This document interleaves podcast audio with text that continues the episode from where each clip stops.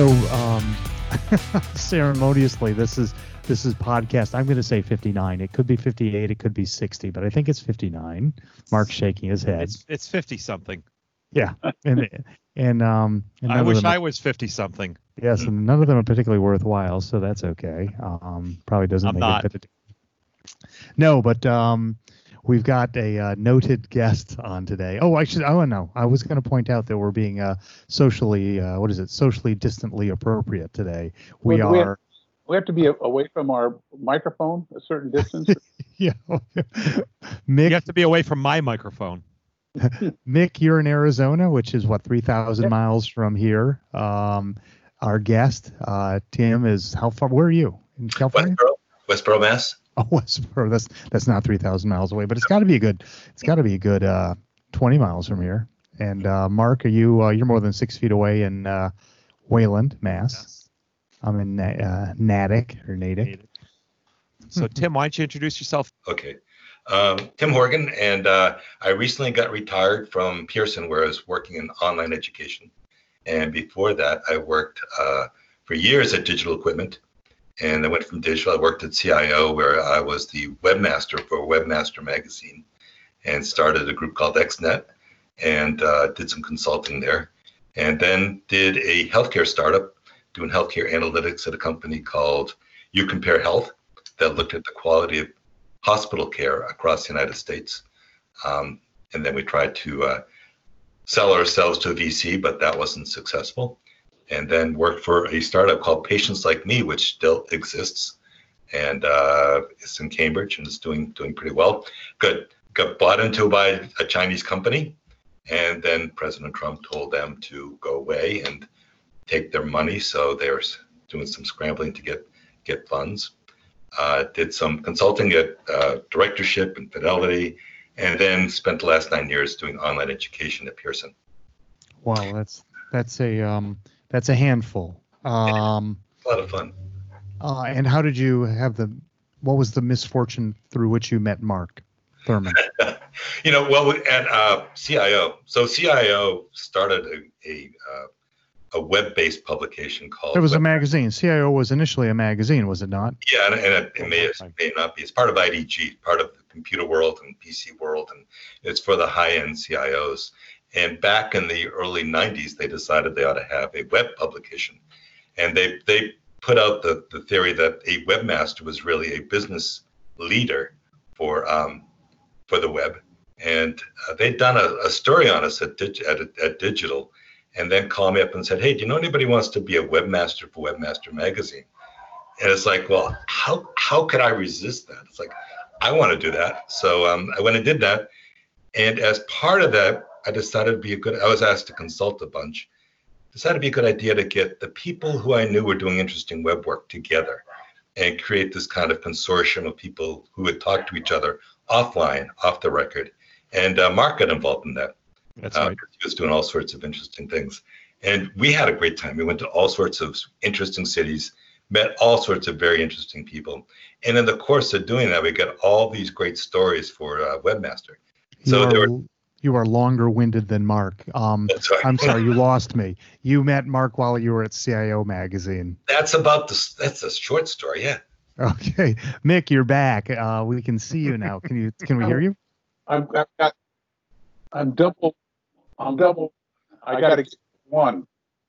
Well, you need to turn one of them off because we have the misfortune of hearing your voice twice and we're barely hearing it at all. So you got to kill one of them. Um, we'll take the uh, we'll take the the uh, audio version of you if nothing else. But uh, But you're good to see your coming through on face. yes, you're Uh, coming through on two channels at once and it's hard to hear you. This is this is how many nerds does it take to change a light bulb? Oh, this is tough. Now, Mick, let's see if we can. Oh, there you go. You're back now. Can we hear you? Um, can you hear Or- me? Very. we can hear you, and we Yeah. saw you, and we saw that you're in a nice warm place, and I'm glad we can't see that right now. But uh, Tim's here for some reason. What reason? Yeah, Mark. So yeah, so the reason, I mean, first of all, Tim's a- a really kind, excellent human being. you'd that- have to be to suffer through this. Eh, Well, there's that, and and I do I do believe these times call for kind, decent human beings, and I say that sincerely and truly. um, but that aside, I I thought a lot of his uh, experience that, that he kind of alluded to at the early days of the web uh, would be interesting because you know we take things for granted. You know, we're and I'm not panelizing David, but we're recording on a web-based application called Microsoft Microsoft Teams right now. But um, you know, Tim was there when it was two cans and a string, and again, I know we're failure the podcast, so uh, let's start with uh, you know kind of early days of the web and and and what you saw. And uh, I think you mentioned in the uh, as we were waiting for the call to come up, you had met uh, uh, an interesting individual that Al Gore. Did you meet Al Gore? He That's actually met really... no, not Al Gore, but the guy that Al Gore played um, in, oh. in, in in a in a Broadway musical. What was that? What was it? Yeah. Tim Berners Lee. Oh, Tim Berners Lee. Oh. Even better than Al Gore. Yes. Yeah, I think as if that were I'm, possible. If I'm not mistaken, he is now he's the internet evangelist at um, Google now, isn't he? No, you're thinking of someone else. Oh, who is? Oh, Vint Cerf. Vint Cerf. So what's the relationship between Vince Cerf and Tim Berners Lee in terms of uh, cordial. interventing? No, cordial. I got that. But in terms of inventing the internet. Cerf invented the internet, and uh, Berners Lee invented the web on top of the internet. Oh, so that leads to the natural question that Mick should be asking what's the difference? So the internet is a connection of uh, wires basically around the world. And then the web is an interface on top of that, or a set of tools on top of that, that make all those wires human friendly. So you can actually find information and talk to people and do what we're doing now. But the internet by itself can't can't do that. Go ahead, Mick. Why didn't they do that the first time? Why didn't they, we, friendly. they didn't think it was necessary because they had great tools like uh, Fetch and FTP and uh, all these terribly nerd friendly but human unfriendly tools that people would use. And they didn't think that people had a need to, to use the, the internet. So um, to, to understand that, what you're saying is a little. Um, what you're saying is the initial when you say the wires were invented by was it? Uh, I'm sorry. Was it uh, Tim or was it Vince? No, Vince, it was Vince. Vince, Vince Cerf did the plumbing. Okay, so the plumbing was a a bunch of more than wires and switches that if you had am I correct there were packets back then if you had packets of information that had an address on them he could his plumbing would get the packet where it needed to go so that was really good for transferring data for any any bunch of applications whether it was mail which existed back then FTP, which were file transfers, and everything else. But that wasn't useful for anyone other than um, eggheads and universities. Is that generally true? That's generally true. And actually, there was, a, I don't know if it's a law, but there was this um, ethic that said that corporations could not use the internet for business other than to transfer files. Because it was done by DARPA, that is, because it was government funded? Was a government funded thing, and it was used by universities and defense. And uh, you know, a lot of us stuck on there and did transfer files be- between companies, but you did that on the side and you were public about it. But um, yeah, it was it was not for for business use. So that was in 80, 80 through 83, 84, 85? Uh, late 80s. Well, I was using we uh, the, the internet must have existed in when I was in law school. So in 83, I recall we would send stuff around. It was primitive, but you could get stuff remotely. Sure. Yeah. Sure. Yeah. Okay. So that's that's the late that's through the 80s or through the early mid 80s. So when does Tim Berners Lee realize that you could use this same plumbing to send around what are effectively graphical images of pages with text on them, which we now know as web pages? Well, I'll back up just a little bit. Um, I was involved with a couple of the automotive companies and, and actually with digital who were trying to figure out how they could integrate their businesses better. And they were they were basically back then if you wanted to transfer data you could use you know those those primitive web tools. Um, or you could take a disk and you could take the floppy disk and give it to your buddy who put it in their computer. Sneakernet sneakernet sneakernet exactly. And and it didn't work and there were different computing systems and different networks and every company wrestled with in the late 80s how do you connect all these things together so I, we, we, worked at, at uh, GM, which had this 400 person project to try to integrate their engineering, manufacturing, logistics. And then Ford was doing the same thing. Um, And eventually I got involved with digital trying to do the same thing. So we're all trying to solve this problem and we're all doing it in a very proprietary way. You know, we had all these elaborate messages and all these elaborate schemes. And Berners-Lee was over at CERN in, in Switzerland. And he simply wanted to pass the, the, the academic papers that they were doing to his, to his colleagues. So he invented HTTP, this very simple protocol that said, push this out and send it over there on top of, on top of the internet. And then he invented a browser that said, okay, when that comes, I want to see it. And he, he put these things together very primitively, but then realized the power of it that through this very simple set of messages, you could really share a lot of information. Um, so we were busy. I had a 50 person team at Digital. We were busy developing this information utility. And, and some of the buddies, some of the guys working for me came in and said, You got to see this thing and they showed me, a, a, I think it was an art museum in Paris that somebody had built on top of what Berners-Lee was doing. And, and I was devastated. It's like, damn, they solved the problem. We're hmm. done. We can go home. And then I realized, no, they didn't have security and they didn't have a repository for where things were. And you couldn't really tell what was out there. So there's lots of work to do. Um, we called up Berners-Lee and, and as a courtesy said, would you mind if we used it because we were a corporation? And the ethic was companies couldn't use the web. What year was this roughly? 92. 92. Okay. So where there there must have been those things called URLs, which are um, numeric designations of addresses, but were there domain names back then? There were, but you know there were very very few websites. To the point where we would sit in our offices and some com- we digital had one of the first uh, public websites, dec.com, and uh, we would see a new site come up and everybody get excited and go look at it and figure out how they what what they did that was interesting and new and there were just a handful and eventually it's just started you know multiplying to the point where all of a sudden we realized well there are now so many we're getting inundated and we can't make sense of it um, so Mick was Mick, who now looks like um, the original coronavirus bat because his images um, shows him hanging upside down from the ceiling. Um, just a Mick, morning. you were doing uh, real estate back then, were you not?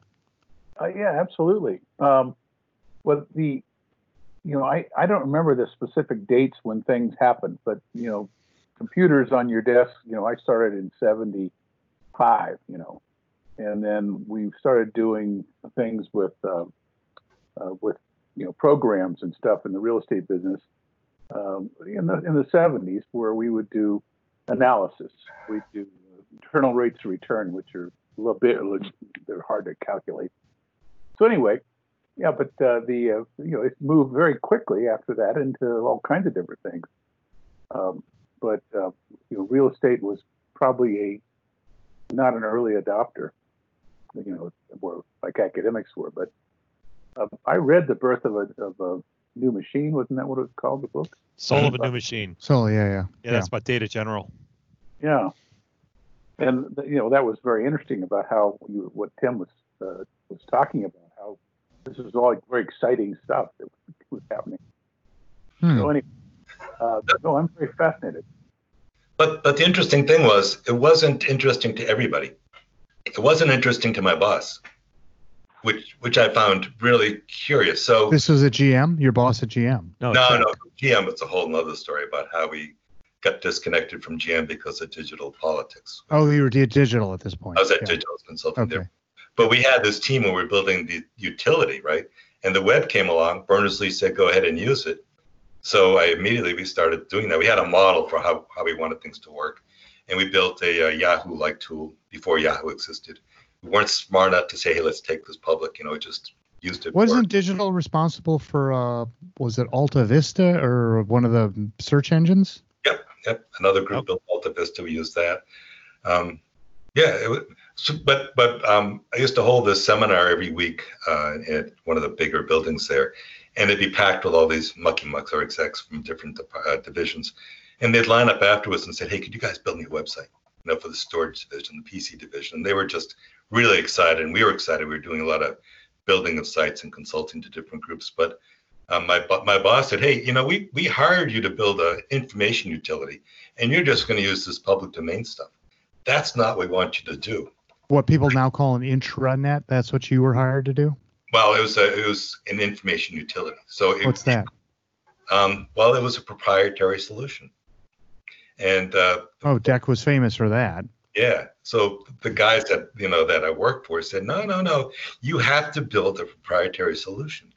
And I said, well, we have a solution, and we can build on it, can do much better things. And all these people are building all these very cool things, and all these people want us to develop solutions. And they eventually had to take half the staff and keep building the foolish thing, the thing we were hired to do, and the rest of the guys went off and did the web-based stuff. Um, but it, but it amazed me, and eventually got to the point where we got moved to a different division. The guy that took it over said, um, "I want these guys to become payroll programmers. We don't need you. We have Lotus Notes. Um, you're free to do R&D if you want." And you know, Webmaster Magazine called up and said, "Hey, do you want to be our webmaster?" I said, "I'm gone. I'm there." But uh, yeah, digital back then wasn't. Uh, want to talk about failures, didn't see the light um, it, throughout the company. Some parts of it did, but some parts were just really stuck back. So then. Did you so- get it? Go ahead, Mark. Uh, I was just gonna say, I mean, there's a phenomena for those of us who've been around the Boston area for a long time that these main, all of us, all of Yeah. us actually. well, uh, that that these mainstream companies in their, I don't want to say in their prime because that that also is the name of a company that existed. But all of these companies, you know, sort of kind of went through this phase. DEC went through this phase. Prime, Wang, uh, Data General, uh, Polaroid, where I where I logged a few hours as well. Um, and then they all sort of went away because they didn't like listen to people like Tim. I think they just, you know, at DEC they didn't didn't understand that the PC was going to really destroy their their mini computer business. They didn't listen. And w- when they finally did a PC, it was basically a terminal, a VT100 terminal with with a, a floppy disk drive in it, um, and it was somewhat proprietary as well.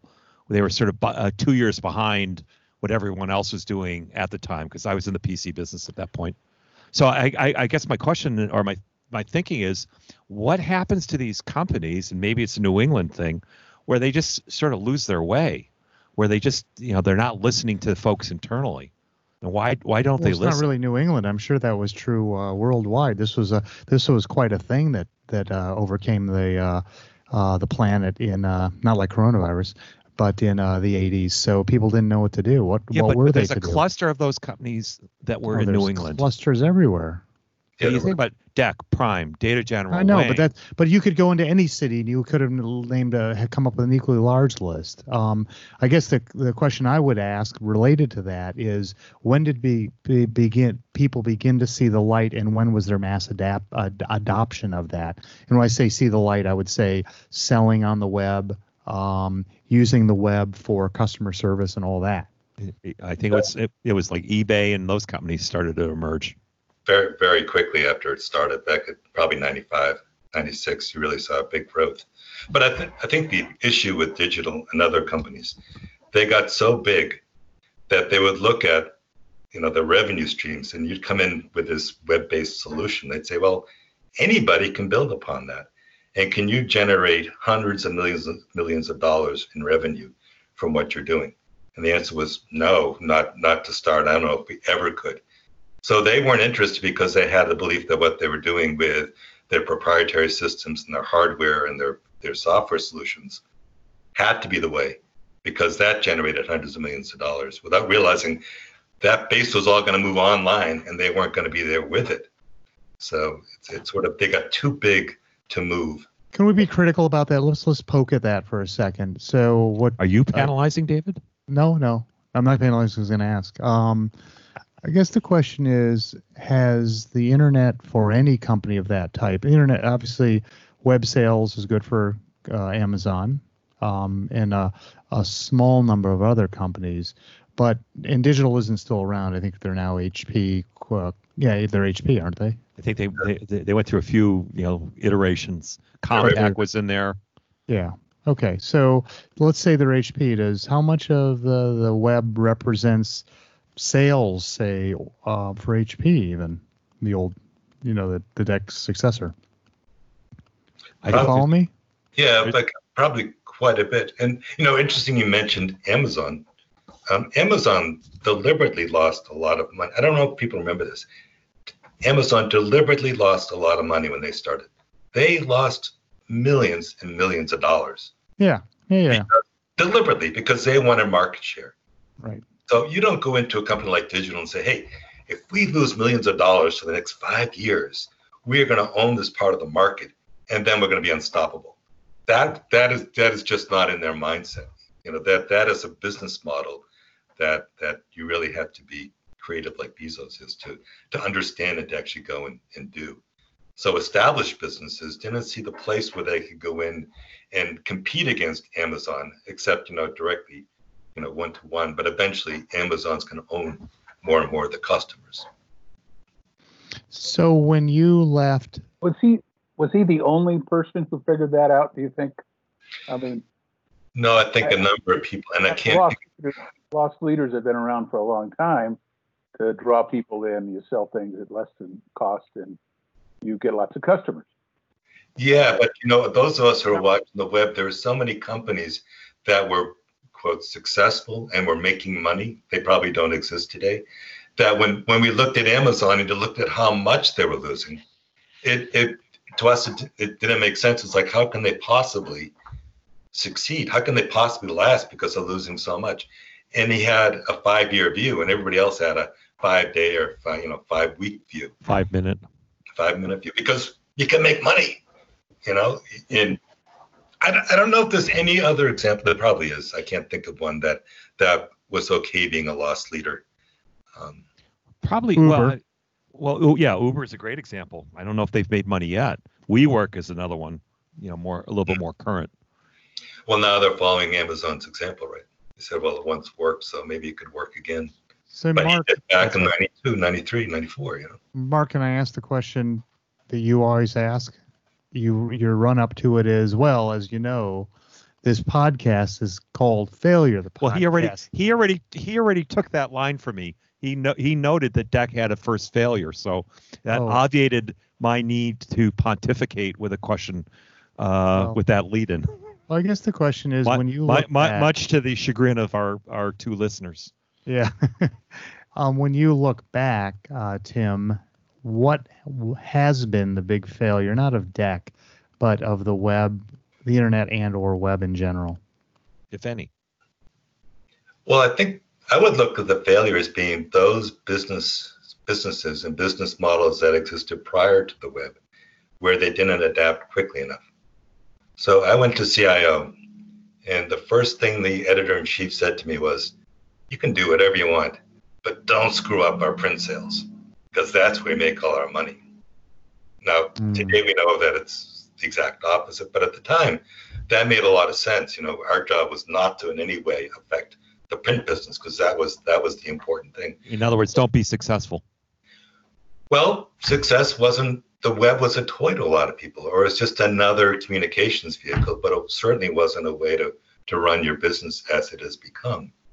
So Well, so wait a minute. So okay, that's that's a straightforward view, I guess, which is if you didn't ad- if you didn't adopt at all, you were destined for failure. Um, but how about when you look within the realm of those who did adopt? Were there were there directions that you saw groups of companies or individuals take um, that were clearly mistaken?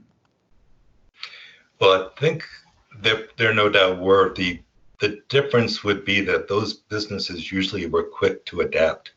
So, for example, when I worked at uh, Patients Like Me, which a small startup by a bunch of MIT guys, they were constantly looking at what do we need to do differently? What do we need to do to adapt our model to make it successful? And they were okay doing that. It wasn't as if they had a successful business that they needed to continue to keep the revenue stream going they were perfectly fine and they perfectly understood. You got to keep tweaking the model and you got to find out where the opportunities are. So i think the ones that are successful the ones that just kept thinking what do we need to do differently or better? And what do we need to get rid of that so that we can focus on the things that work? So there's was- a more adaptable mindset because the tools were easily changed and easily created as compared to mainframes and large computing systems and that was the failure at the at the and I would I would assert at the DECs and the Wangs of the world is that they weren't looking to, you know, uh, uh, adapt and work on standard tools. They weren't listening. They were just, you know, Tim, to your point, just looking at you know the quarterly uh, results and the impact that that this new brave new world would have on on their quarterlies. The stock market would have killed them if they That's had right. said, "Hey, we're going to lose money for the next two years." They would have run the board of directors out, and they would have brought in a new group because the stock market market wanted results. Let, let's let, let's digress for a minute, or not digress, but progress, and think in terms of look at a company like Zoom. What happened to it as a result of this? Uh, I'm not sure what their revenue model is. They- You know, there's so many people using it for free. Yeah, freemium. They can't be uh, can't be making any money, but they're certainly getting a saturation that's unbelievable. Um, and what other opportunities are going to exist? Because we're looking at the web more and more every day now that we're all living in our little homes. And so, what opportunities are there that would be dramatic? And that's I'm asking all of you because Tim's our expert, but I don't know if anybody's an expert at that. Yeah, what's your thoughts, Tim? That's funny. The, the thing that I think about is if the easier you make the web to work for regular folks, um, the better it is. But then I flash back to AOL. You know, AOL was supposed to be Super an easy easy. way for my mother to use the web, and, and it was. I mean, you know, she she did use it, but um, it failed. Right? It it fell apart, and um, I don't know why they weren't adapted. I, I think they competed with the web rather than leveraged the web. But it does seem like right. there is an untapped market out there for people who would like to use it but can't because it's uh, on a computer and it's intimidating. So the more simple we can make it, and the more focused we can make it, so they get to the things that are would be of interest to them, um, the better. I still think there's a big market out there for that. Well, so let me. Uh, this if I is an easy. picture go ahead. square, square, then I'd be you know, I'd be happy. What was that? Sideways. If I get my picture squared away, I'd be happy. Oh, No, I'm serious. Well, I just uh, I just figured you were working on your abs and you were doing sit-ups, uh, inverted sit-ups right now. Okay, Mark, to tell me the truth. Is that a, a, a, a, a, your behind you is too perfect? That's not your really your office. Mine or David's? Mark. David is uh, sparse. Yours is uh, cluttered. It's my I uh Like I a work- virtual. It's like if I was going to have a virtual scene behind me, I'd use that.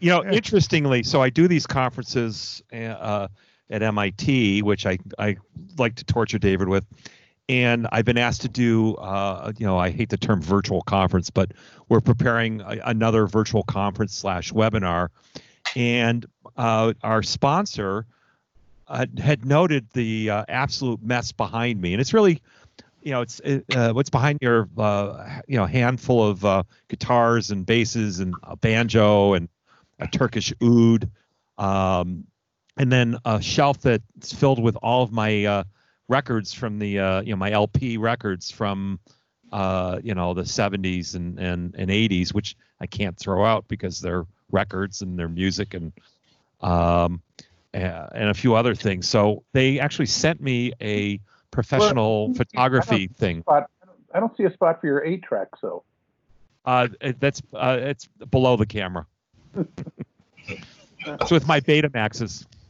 So, Mick, I think getting back to your question, um, and this is an easy answer, I'm wondering whether the adoption that we sh- maybe should have seen to date is going to be forced, especially if coronavirus and the lockdown continues um, over the next three years on and off.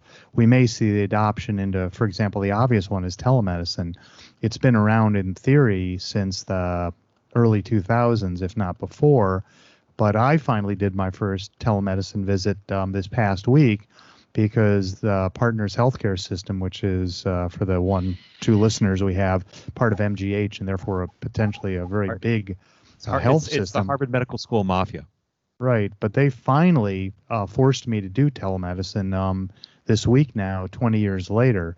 So that's one example. We're doing a lot of meetings online. Um, and maybe travel will not, travel certainly won't disappear, but perhaps if this continues for three years, your question will be answered, which is we're forced to actually adopt the damn thing, so we'll do it. See, I think people go back I to their their their their old habits. I, in 92, 93, 94, in that time frame, I worked for a company called PictureTel, which was one of the earliest desktop video, and and they were, actually had a lot of digital equipment execs that came over because it looked a lot like DEC, just with cameras and TVs. But um, the same time was the, I think the first Iran-Iraq war, or one of the first Middle East wars, that had an impact on travel. And I know PictureTel had a spike in uh, usage and a spike in you know uh, customers buying equipment. And then the wars ended or they got used to them and then all of a sudden people start traveling again. So i think people fall back to their their old familiar habits. If they if they're able to get on a plane and meet someone face to face i think they ultimately will. But um you know but you never know. I mean this is a pretty profoundly strange big p- pandemic that's impacted more and more people uh, in more and more places at the same time. So Mick- who knows? Mick, where do you see um, on the reels I from the? that- Yeah, Go. And tele telemarketing, uh, we've been doing colonoscopies for a long time, and so that's pretty simple. very fact- subtle. We've got one here now. Do you think Where's that's a that's a Zoom opportunity? We're going to do a Zoom colonoscopy. Sh- Okay, Share with your friends and family. Exactly. Now hold your breath. It's it only take a minute. Turn your head, but don't David, cough. what was your what was your uh, your obviously intelligent question that you were going to ask me? I don't know. It was intelligent. Um, it was a. It was um. I'm just. All I'm doing is I'm. As Mark would say, what is it? Keep your eyes straight ahead. Don't look away from the light or whatever. I've got my eyes focused on whether when we're going to get to an hour, so I'm filling time. I'm going to do the time and the temperature pretty soon. Yeah, what is the temperature in Arizona? Yeah. What is it? Uh, you 80s? know, it's a little cold today. It's probably 72 right now. Oh.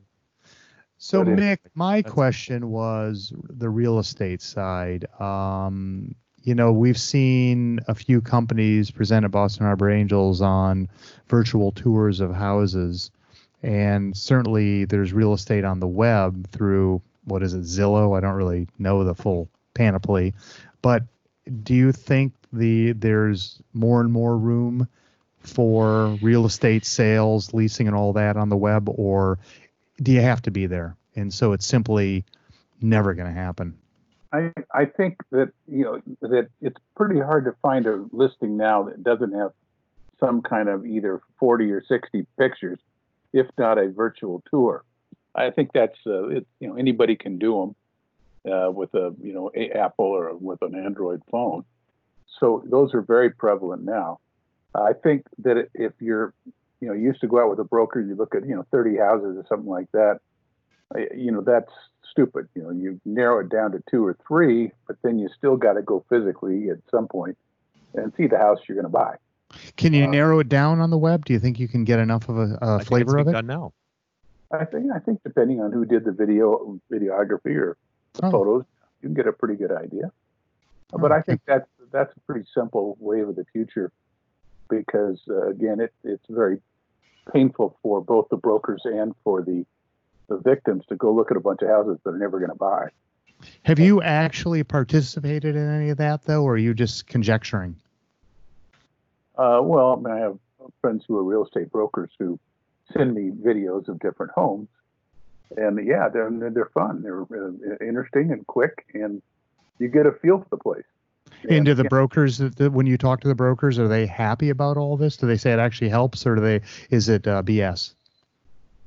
well, the I don't have any any sampling size that would make any difference, but I think that uh, th- this coronavirus has caused uh, a lot more showing of homes.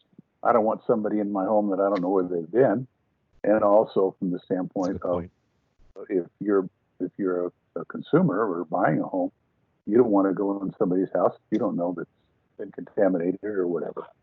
And we, Well- you know, we, we're such at early stages of what what is contamination. Does it last for 30 minutes or three, 30 days? And there's still everybody's still trying to figure that out. But, Uh, you uh, know, you know what they're. By the way, they're doing something very similar. I, m- one of my kids is a high school senior. They're because you can't make a final decision on a college unless you've been there. They're doing these virtual college tours, campus tours, buildings.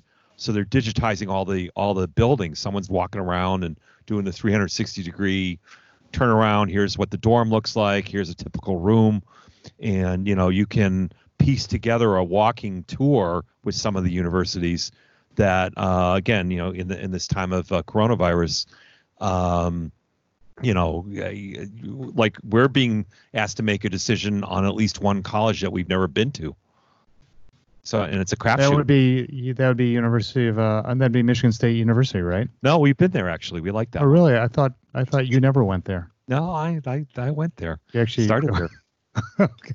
So Tim, there. going back, can, uh, Wait, Tim, wait you a second. But you, would you actually enroll in a college that you or university you've never been to?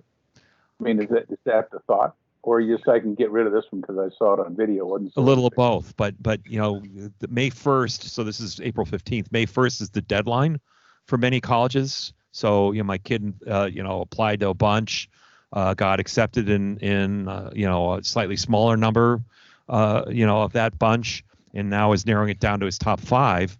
And at least one or two of them he's never seen. Um, so you know what the hell do you do? You know will they count it, Mark, as seen if you at least do the virtual tour, or in the end, do they say, look, we know you've done virtual tours of your final two choices. You have to visit us before you accept, or are they willing to use the virtual tour as There's- good enough? the, the tour is for parents and kids. It's not there's not a, a requirement to visit. Oh. You I'm sure there are many, for example, foreign students that have never visited the campus that they end up going to. Okay. So they just kind of show up like, oh, so this is what MIT looks like. Nice place. Oh. so Tim, going back to that question, when you were hired by Inc. magazine to, or when you were given the directive, don't hurt the print sales. Yes, yeah. What yeah. did that end up? How did that end up playing out? Because in the end, of course, the web has killed a lot of print sales. Are you by uh, by inference saying that Tim killed ad sales? Yeah, I'm just trying to understand that. What was? How did that work out? That seems crazy. trying to I'm trying to follow the logic. Tim was the first guy at CIO. Tim was told not to kill uh, web sa- uh, no uh, web ad sales, print sales, print sales, uh, print, print sales. sales. Uh, the web killed print sales. Therefore, Tim killed ad sales. Yeah, Well, yeah. So You know, there was a similar dynamic at CIO as there was at Digital, where they made a ton of money. Um, not telling you, I mean, everybody knows this industry from print sales because they could charge big bucks. And and the, the president rightly said, you're never going to be able to charge that money on the web. But we eventually did start to, you know, sell sponsorships and the usual banner ads and all that stuff, and and sold uh, content and things like that. And we were pushed hard to come up with creative ways eventually to to ramp up our, our income online because they saw the online sales going, uh, the print sales going down. So all of a sudden, those of us were told to be, you know, just don't make money, but but make something interesting. Now is make money and you know screw screw what you have to do to, to the print to make it happen. But as a practical matter, what did you do your first day when you were given that directive? What did you decide? What direction did you conclude the web had to take in order to not eat into the print sales? I'm trying to get that because it's the natural. It's sort of like um, you have dinner coming up in 10 is a weird analogy. In five minutes, we're going to serve you dinner. Um, but here's a, a piece of lobster and some caviar and some other stuff. Uh, don't let it affect your appetite. Well, we figured the web could be a nice co- complement or supplement to what was going on in the print magazine. So, for example, if we printed articles about knowledge management, we began to create this taxonomy of interesting subjects for CIOs, and we'd have this repository of all the articles we ever did on knowledge management. So, in the print magazine, you want to hear more about the subject, go to the web and you'll find this whole section of it on that topic. So, we became, uh, it made it more of a resource more of a library than the thing you got in the mail that day. So we began to really play off each other. So we'd say in the print magazine, go to the website to talk to the author next Tuesday afternoon and ask them questions about you know things that aren't in the story. And uh, so we found ways to complement what was going on in print. So you weren't competing, but but I mean the whole magazine was actually online. But we found that people people at a certain age didn't want to read it online they wanted something they could put on their coffee table or put a take on the train home. Um, but when they really wanted to dig into something, they were fine going on the web to to learn more about it. Tim, I want to ask you though a little extenuation of my earlier question. Is uh, you're the new head of uh, new products for uh, Amazon, Salesforce, uh, somebody. What what do you think would be the knock 'em dead uh, app or tool or whatever that you could sell, provided the information this this virus, this coronavirus thing, which may continue for a long time, as far as the way we do business, which we'll do more and more like this. I'm I'm thinking. You know what? uh, What occurred to me after after my first bad answer was, if if you look at what kids are doing today, and you you figure out how they're using the web, I think that's where you're going to find the business opportunities. Because my four-year-old granddaughter has an iPad, and she uses it to call me up, and she'll walk around the house and, and we'll talk to each other. And for her, it's second nature. It's just like that's part of her life is this. And all the kids of that age and up until 20s are using this tool as just a part of how they live. And we don't really understand enough about how they're using it and how we can make it better, more interesting, and, and profitable. And I think that's where I don't have an answer, but I would do research in how are kids using the web because they're going to be the marketplace of the future and they're so smart about this stuff and then they you know they're going to run out of games to play they're going to run out of sites to go to they want something new and i think there's lots of opportunity to create something new i know that for example we have um, a couple of times a week we have um, parties house parties with different people around the world that we know and we all get together at the same time we play a couple of games and we, we, we chat and drink wine um, that's Quarantinis. Right? But it, but it's like we're now adapting this tool to support our lifestyle, and in the process, we're finding these new opportunities. These people in England, Ireland, and New Zealand that we know but we never talk to, now we can connect to them, and we keep thinking, well, what else could we do online that we can't do today? I think that's the sweet spot of where we can make this tool um, a better part of business. And I don't have an answer, but I'm going to keep thinking about it because maybe that's the next thing some of us go off and do. Well, my neighbor, I just he was out walking this morning. We live in the desert, and uh, he was showing uh, walking with his uh, with uh, FaceTime, and was showing the desert to his son who's in Berlin, Berlin quarantine. And so yeah, there, you know, it's kind of cold and bleak there, and our desert is beautiful. So anyway, it was uh, pretty Well, interesting. Use of I- for an old guy. Yeah, but it's I, I think you know what what you're both saying is that you know people are uh it's like social there's like a social aspect to almost all these web things. You know, my uh, teenagers and you know I have two teenagers at home and a, and an 11 year old. The 11 year old and the 14 year old do TikTok videos, which they you know uh, it's sort of like you do funny things, stop action, but there's a social aspect. So you know the the two little girls are doing dances but they're showing their they're dancing with friends essentially so they've created this sort of way of socializing while also playing with their tablet or playing with their iphone um, again it's not something that holds my interest but i do note that they you know to tim's point that that's what they're doing and they can do it for endless hours it's just it's remarkable And they don't want you to be a part of it because you're too old for this. i've They're- crossed i've crossed that uh, that hurdle yes yeah. I mean, it's, it's weird. If, if a 45 year old person does a TikTok, people say, "What's an old guy doing on here?" It's Right. So, but I think the more we learn about what what is it that interests them, what is it that's getting them so excited about this, we need to start learning that. Yeah, and Snapchat's the other one. I do Snapchat with a couple of my kids. Uh, yes, it's weird, but you know, when people see me doing it in random places, it, you know, I need to be aware of it. I like being aware of it, and it's a five or ten second bit of uh, whimsy that I can use to make a couple of my daughters laugh. So it's again, it's just it, kind of to Mick's point. It's you know, walking through the desert, sharing the desert, and maybe it's just a quick little you know uh, bit. It's a quick little packet of uh, fun, just to kind of you know socialize. So Tim, when you you go, Mick, were you saying something? Not Um, yet, but I will if you want me. You will. No. So Tim, when you were doing your stuff on the no, no, if you want me to, no. no. No. Would the car talk guys do that? Would they do that? Ask yourself.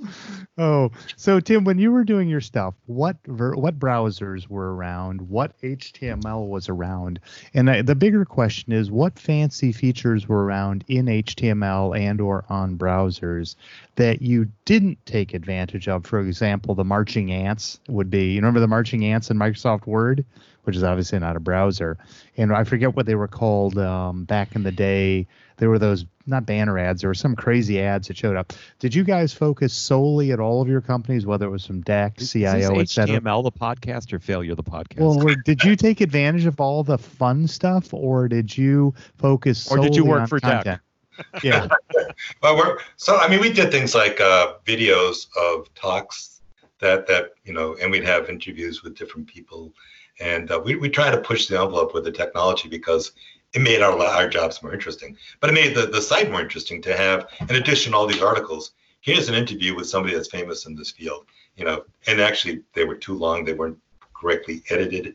We could have done a better job with the tools we have today. Today it looks much more professional but at least we knew that there was a need to get some sound and motion along with these printed words. And uh, you know, we we could have done a lot more than that. I think people are doing a lot better with that today.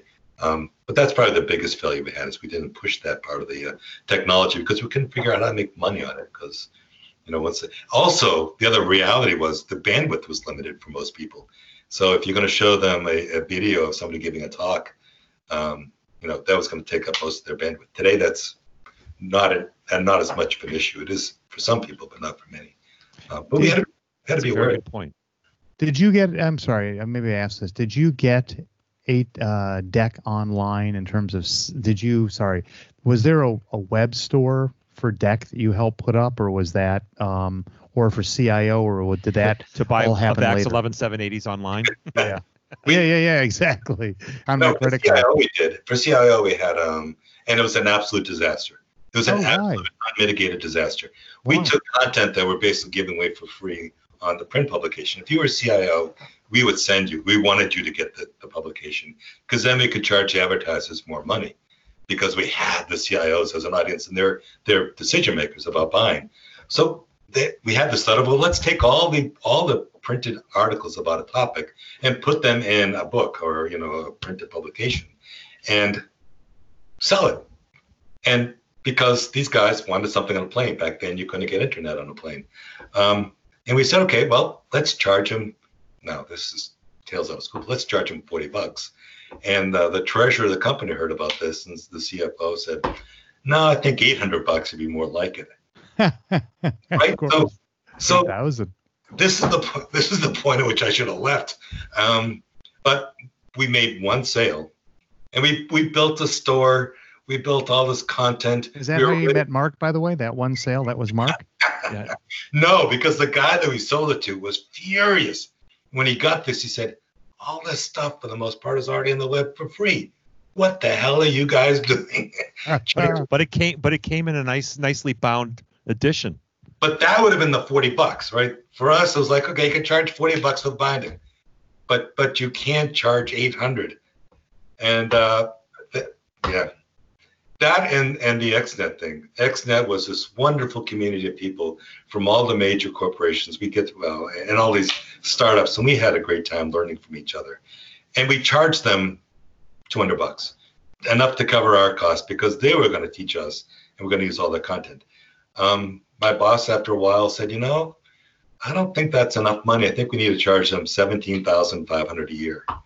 And now here's this group of people who were used to talking to each other for two or three years, and all of a sudden the big bad company comes in and says, "Oh, it's going to go from six hundred a year to seventeen thousand. And as one, they got up and walked away Oh, um, interesting. and and I should have got up and walked away. You know, when when do you know that what you're working for is not going to succeed? It was right about that point I should have figured that out. Mick, is real estate ever overpriced? And do people ever walk out of real estate deals? Never, never, ever. They ever overpriced by a factor of twenty? Well, it's going to be interesting to see. So far, uh, on housing prices have not dropped uh, as a result of this. Is that because is that though because the mortgage rates are so incredibly low? I It's because we're all stuck in them. I think that has a lot to do with it. Sure, the mortgage rates have a whole lot of influence on when you buy a house. Yeah. But uh, you know, again, I think that you you you look at what technologically can happen in real estate. Uh, I don't know. There's nothing like uh, visiting. You know, kicking the dirt, seeing it. So there's only so much you can do. If you're buying speculative land somewhere in you know in China, uh, you could probably do it on the video, but you see comparable sales, and but you're not going to be making paying big bo- dollars for something. You're going to have to see it, walk on it. So I don't think Yeah. that'll- Buyers. To some, Um, it's yeah, go fun. We had a, sorry, we, we had a, I mentioned the videos we do with our friends, and one of them had just moved to New Zealand. So I got on Google Earth while we were talking to her and got the address of where she was. And we zoomed into there and zoomed into her street and zoomed into her town. And the, about eight of us were going through the town, going to different places. It gave us a really good sense of where she moved. And we thought to ourselves, she's never going to last because this is a small little town in the middle of freaking nowhere. You could zoom up and realize there's nothing around for miles. And down to their house, you'd realize, man, there's just not a lot happening. So sometimes it's helpful just as a way to uh, rule things out. that Google Earth is Google Earth is truly amazing. Uh, what you can go and what you can see and stuff. You know, we looked at that Okay. car in New Zealand as we're sitting there. It's like, this is weird. How did she ultimately end up doing? Did she move and did she come back? she moved there. She moved there for a guy. Um, and, and then what happened? uh, she's still there. Oh, really? They're going to get married next year. We're all sort of, we're going to go there. The wedding. Well, okay. Well, there's the big failure on the um the failure the failure of Google Maps to help you with your prediction. to prevent another marriage. I, Tim, really appreciate your your willingness to do this and Thanks withstand the scrutiny of of uh, all of these uh, lawyerly questions from our one lawyer.